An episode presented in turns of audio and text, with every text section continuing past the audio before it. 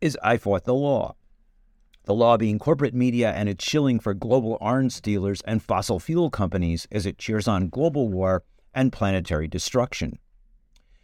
I'm your host, Dennis Broe. I'm a journalist, novelist, educator, and media critic. Our first segment is called Dispatches, and today's dispatch is The Invaders, Alien Beings from a Dying Empire. The Invaders, alien beings from a dying planet, their destination, the Earth, their mission, to make it their world. It began with the landing of a craft from another galaxy. Now, David Vincent knows that the invaders are here, that they have taken human form. Somehow, he must convince a disbelieving world that the nightmare has already begun. That was the opening of a piece of 50s paranoia that ran on TV in the mid 60s. These creatures from another planet are just like us, but some of them have a deformity, a pinky finger that sticks straight up. Each week, architect Vincent tried to tell people that the planet was in danger, launched by a deadly foe that did not mind wiping out all life on Earth to make way for this alien life form from a planet whose inhabitants assumed human shape but showed no emotion. Unfortunately, the invaders still walk among us. They resemble ordinary politicians, except their rhetoric is much more bellicose. They threaten the rest of the planet and at every moment attempt to push war and halt peace. They have ordinary names like Nuland, Sullivan, Blinken, and Biden, and you can tell them not by their extended pinkies, but by their use of the word democracy as an excuse for their desire for planetary dominance. They disrupt the flow of goods and the peaceful development of the resources of that part of the earth called the Global South in order to maintain their dominion. They are especially active in what was once called Eurasia. When they saw the possibilities for shared resources with Russia and Western Europe, they immediately went into disruptor mode in order to further promote their own oil and gas and maintain their dominance over their Caucasian vassals. Make no mistake about it, they are invaders. They themselves recently revealed they have launched 251 military interventions since the fall of the Soviet Union in 1991 and 469 since the invaders arrived in the U.S. in 1798. The greater contemporary danger, though, for these creatures, for whom peace is an alien concept, is the coming together to share resources and aid that is the mutual development of the landmass of Eurasia. This danger is led by China's Belt and Road Initiative, which, despite its problems, aims to be a bridge between the developing countries and Europe. With the trade on this new Silk Road raising living standards all along the way. The aliens in the U.S. already reeling from their failure to decimate Russia in their Ukraine proxy war, as 87% of the world's population refuses to commit to the war, have now set their sights on destroying the Belt and Road Initiative, which they see as a challenge to their mission to control the Earth, to keep it exclusively their world. What they pose as the alternative to the Chinese rising tide, which lifts all boats, is endless destruction and a kind of mafia protection racket. Either you are with us or against us, and if you are against us, we are coming for you, and you will be destroyed. This is the Biden, Blinken, Sullivan, Nuland logic. And as they clamor for a rules based order, behind the braying lies the power of their alien weapons, now spread out in 800 military bases in over 80 countries, while China, the country they present as a major military threat, has one foreign base in one country. The way of life of this alien race is crumbling as their leader, who they call the Biden, walks the streets of Ukraine with a fake air raid siren to make it seem he is in danger while they ignore their own people who are dying in a chemical spill, and then a purposeful explosion that may have decimated the drinking water and livelihoods of one third of their own world, making it far more dangerous for the Biden to walk the streets of Palestine, Ohio, where he does not dare to go, than those of Kiev. David Vincent had to go person to person in the late 60s to warn about these alien invaders, as people refused to wake up to the danger they posed. It's far more difficult for the David, Diane, Denisha, and Damone Vincents of today because the aliens have captured all means of communication in their world and emit an endless stream of blather, utterly out of touch with the geopolitical realities of the world around them. Behind the wall, patrolled by their alien devices which censor all global perspective, they reward their lying media, as just recently a daily newspaper now taken over completely by these creatures, the New York Times, was awarded the prestigious Polk Award for their coverage of the war in Ukraine, a completely one sided and often inaccurate view of the war, with almost no reporting on how and why the war started, and recently not one word written about the revelations that their alien masters blew up the Russian Nord Stream pipeline. Can the drive toward death and destruction by these alien creatures and their mad lust for power be stopped before they destroy the earth in their attempt to make it their world? and to keep the rest of the world from rising, the architect David Vincent tried to spread the word. But it will take all of us to build a peaceful world and rid this one of this ever more dangerous alien menace.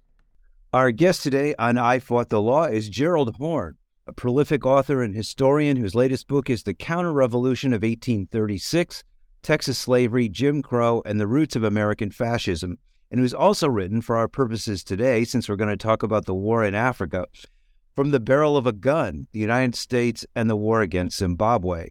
Hi, Gerald. Hello, hello. Good to see you here. Um, okay, this segment is titled Me Tarzan, You Are Either With Us or Against Us Joe Biden's Africa Policy. The U.S. is upset because Africa has largely remained neutral in the proxy war in the Ukraine against Russia. What really caught their attention, though, and prompted an immediate uh, call by Antony Blinken, the Secretary of State, was that South Africa, the third largest economy in Africa and often seen as a bellwether for how the continent will react, engaged in naval maneuvers last month with Russia and China. How has the continent generally reacted to the effort by the U.S. to draw it into this war? Well, the response has been lukewarm at best, and I think that's for a complicated set of reasons. Uh, number one, the North Atlantic countries do not necessarily have a savory reputation in independent Africa. Within the lifetime of many leaders is a very unpleasant encounter with European colonialism, Portuguese colonialism in Angola, Mozambique, Guinea Bissau, uh, not to mention French colonialism through a good deal of Africa. In fact, you can make the argument that France's pretensions of being a major power still rest upon its neo colonial relationship with many independent African states. And then, of course, France in particular has been implicated in, in many outrageous atrocities in Africa. I'm thinking of 1947, when tens of thousands in Madagascar were massacred by the French colonialists, not to mention the uh, bitter war of independence culminating in Algerian independence in 1962, uh, where before that date you had uh, multiple massacres uh, by the colonialists uh, from France. And so it's very difficult for African states now to somehow see this war in Ukraine, spearheaded by the North Atlantic countries, as being on the side of the angels. And I haven't even talked about the role of the United States of America, a major beneficiary of the unlimited African slave trade, which, by the way, deposited my ancestors uh, on these shores. Not to mention the fact that the United States was a major supporter and supplier of apartheid South Africa before independence in 1994. However, the problem for the North Atlantic countries is this to the extent that they boycott Russia and Russia's natural gas, petroleum, uranium, that makes them more dependent upon natural gas from Algeria, petroleum from Angola, Nigeria, Gabon, which of course that latter country President Macron recently visited, uh, not to mention uranium uh, from uh, Namibia.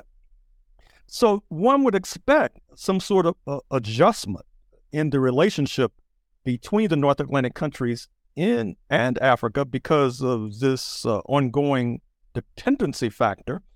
But it's going to be very difficult for the North Atlantic countries to make that adaptation. You need look no further than Italy and Prime Minister Meloni, uh, who, of course, has been a, a real Afrophobe, if I can coin a term uh, with regard to lambasting uh, nationals of Italy who happen to have roots in Africa, not to mention the migrants who were crossing the Mediterranean uh, to Italy.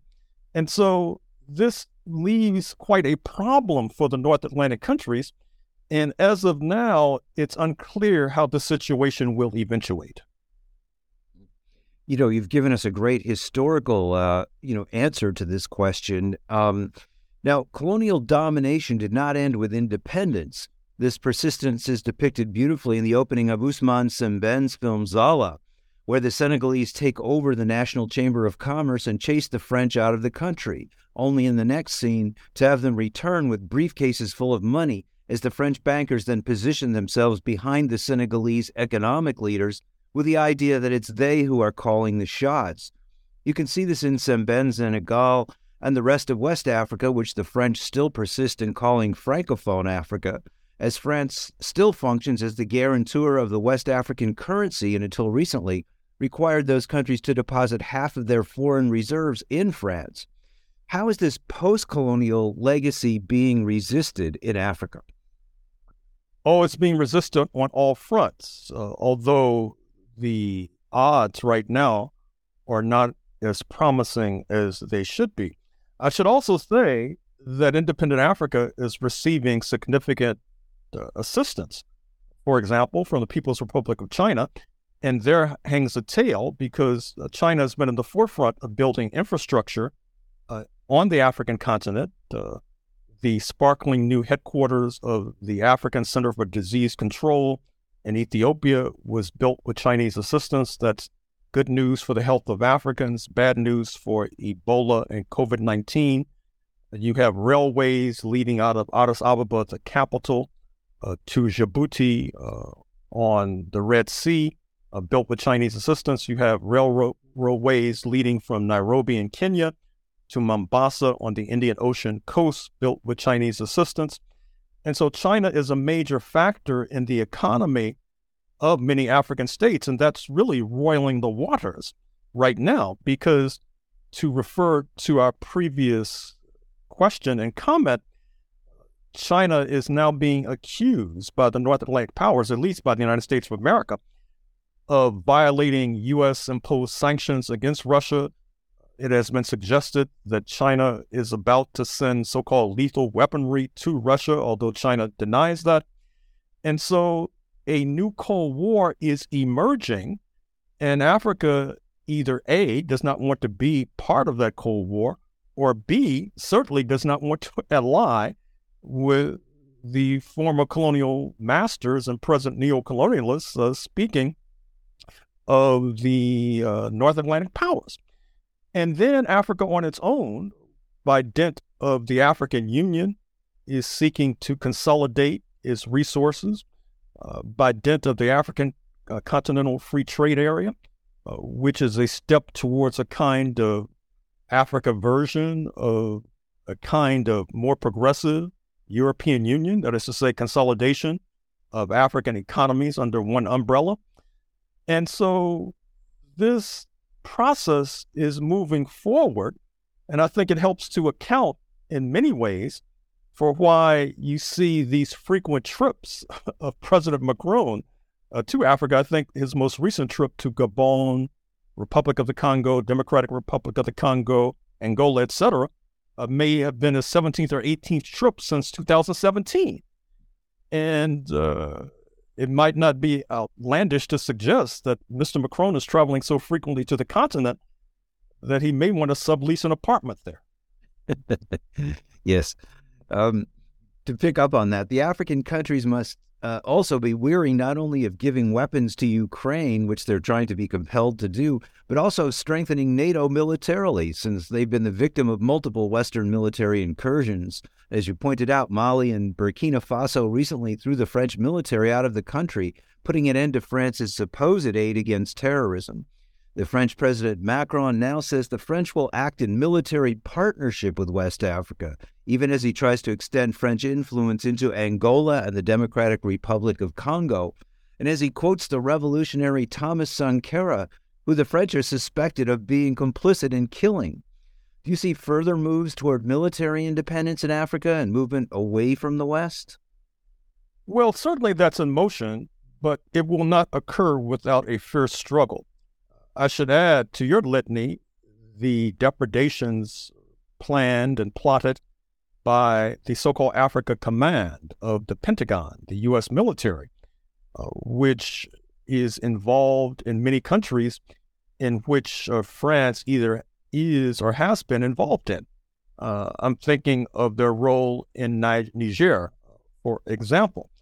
And once again, it's rather curious that at the same time, you have U.S. imperialism and French imperialism uh, complaining about uh, Russia and China and Africa, and yet uh, they have not seen fit to diminish their military ties to Africa. That is to say, they're playing the military card uh, repetitively, I'm afraid to say.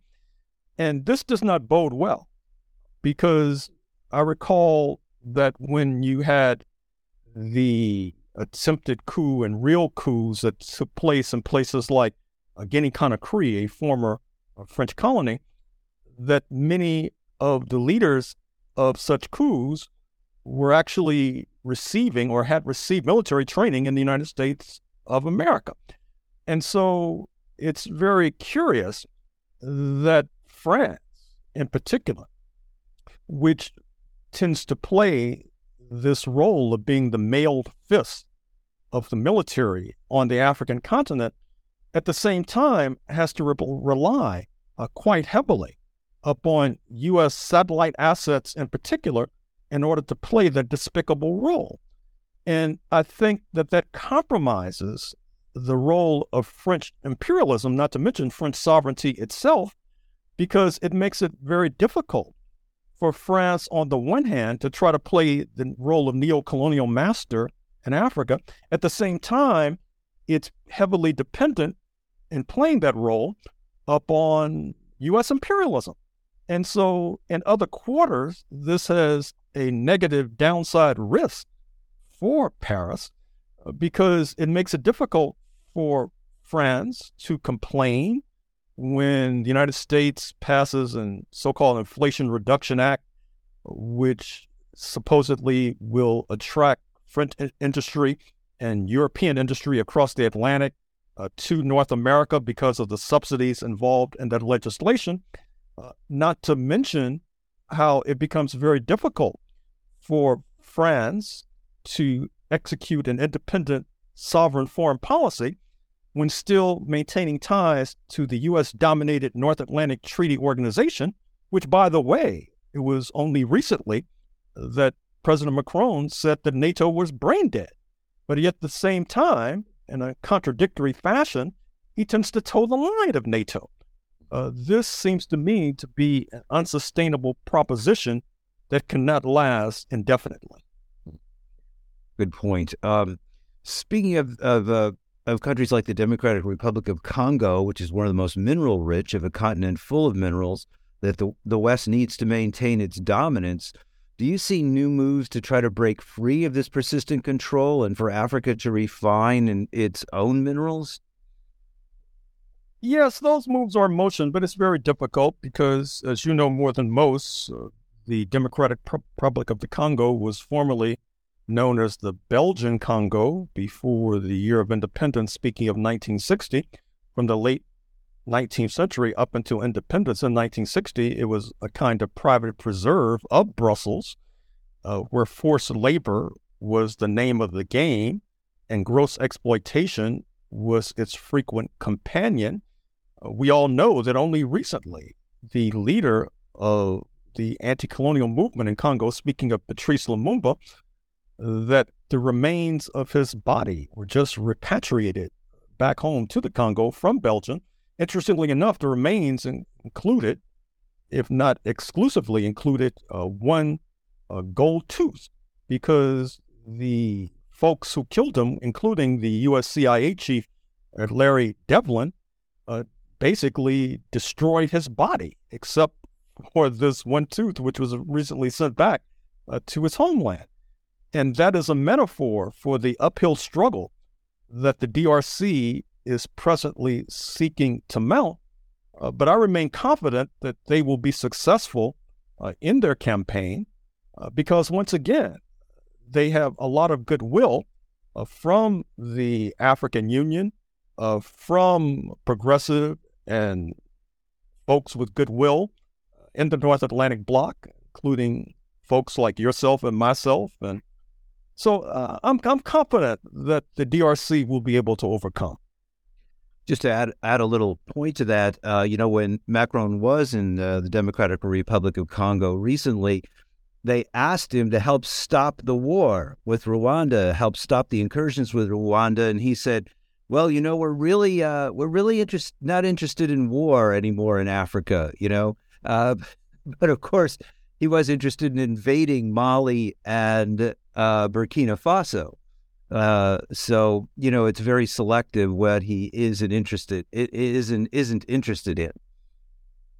Um, concerning this history of underdevelopment, a popular argument uh, for retaining African art in Western museums is that in the West they're available to the whole world, and Africa does not have the showcase for them. This argument is belied by the presence now of major museums in Dakar and Benin and Cape Town, with the continent able to draw more tourists as more stolen objects are returned. Isn't this a kind of comment on underdevelopment where the West loots the artifacts, mineral wealth, musical culture, and you've written about jazz, and then claims it's the best repository for this wealth? It's really ludicrous. It's really ridiculous. And I should also mention that it's not only Africa and its artifacts and patrimony that has been plundered. Uh, of course, there's an ongoing controversy between Greece and London about London museums uh, containing illicitly the patrimony of Greece. And certainly, as you suggested, uh, if those who make that specious argument were really sincere, well, they would be in the forefront of seeking to build museums in Cape Town, in Dakar, in Benin, uh, where, of course, they have been notoriously absent. Yep. Thanks, Gerald. Okay, so for the last segment here, we're going to play Global Jeopardy. Since with the Bulletin of Atomic Scientists, partly because of the possibility of a nuclear conflict because of this war, now moving the doomsday clock ahead to 90 seconds to midnight or planetary destruction, we're now all in global jeopardy. It's up to you to pick one category among the ones I will read We'll look at the answer and together we'll try to form a correct question around this answer, since the media often formulates the wrong question. And since in philosophy it's often said, the job is to ask the right question. So today's categories are How I Learned to Love the Bomb, It's China's Fault, Civilizing Africa, Oil I Want Is You, and Poopery or Collateral Damage. So you pick one category. It's China's fault. It's China's fault. And the answer is Muslim Uyghurs, Hong Kong, and Taiwan all have this in common. Well, they're all being targeted now as being sites for alleged Beijing depredations. And of course, Taiwan is the real flashpoint. This is the island off the shores of southern China, population of about 20 million or so compared to the People's Republic's 1.4 billion. The site of TSMC, a major producer of these computer chips, important for everything from smartphones to increasingly automobiles. Uh, there has been quite a bit of loose talk in Washington of late about a war with China, although the Wall Street Journal just a few days ago reported on its front page that the United States was wholly unprepared for such a conflict. I hope that military planners in the Pentagon read that article, if not the advisors of Mr. Biden and the White House. And once again, to come full circle, uh, many of the leaders and organizations in Africa are not only hotly opposed, needless to say, to what could amount to World War III, uh, but perhaps even more so, are hotly opposed to the kind of militarism and jingoism and bellicosity which increasingly is characterizing the policy of the North Atlantic countries towards the People's Republic of China. And once again, uh, there is an apparent fissure uh, between Washington and the European countries. Recall that just a few months ago, Chancellor Scholz in Berlin uh, flew to Beijing with a plane load of businessmen to cut deals with China at the same time this rhetoric in Washington was escalating. I have to say, that I reference here as well Mr. Scholz's recent visit to Washington, where he flew into town and left within an hour or two, no press conference. And many of us suspected that this is because increasingly there are differences of opinion between the so called allies. And of course, uh, when Mr. Scholz uh, went to China a few months ago, uh, it was expected that in a blockbuster deal that Mr. Macron and French businessmen would accompany him, Mr. Scholz. And I think that this bespeaks the fact that Washington uh, may have difficulty in rounding up a posse to go after the People's Republic of China, particularly to the extent that they're recruiting in Western Europe. And this does not bode well, I'm happy to say, for a new Cold War, not to mention World War III. Very good answer. And I guess the question would be uh, if we put it in the form of a question, it's what are three hotspots that the U.S. media has created, any one of which the United States would like to, if they can, develop into a confrontation with China? Um, well, thank you very much, Gerald. Thanks for playing Global Jeopardy. You did very well, which means you get to come back and play Global Jeopardy again. And hopefully, we will not be playing Final Jeopardy. And that's it for I Fought the Law. See you next time. And in the meantime, keep fighting.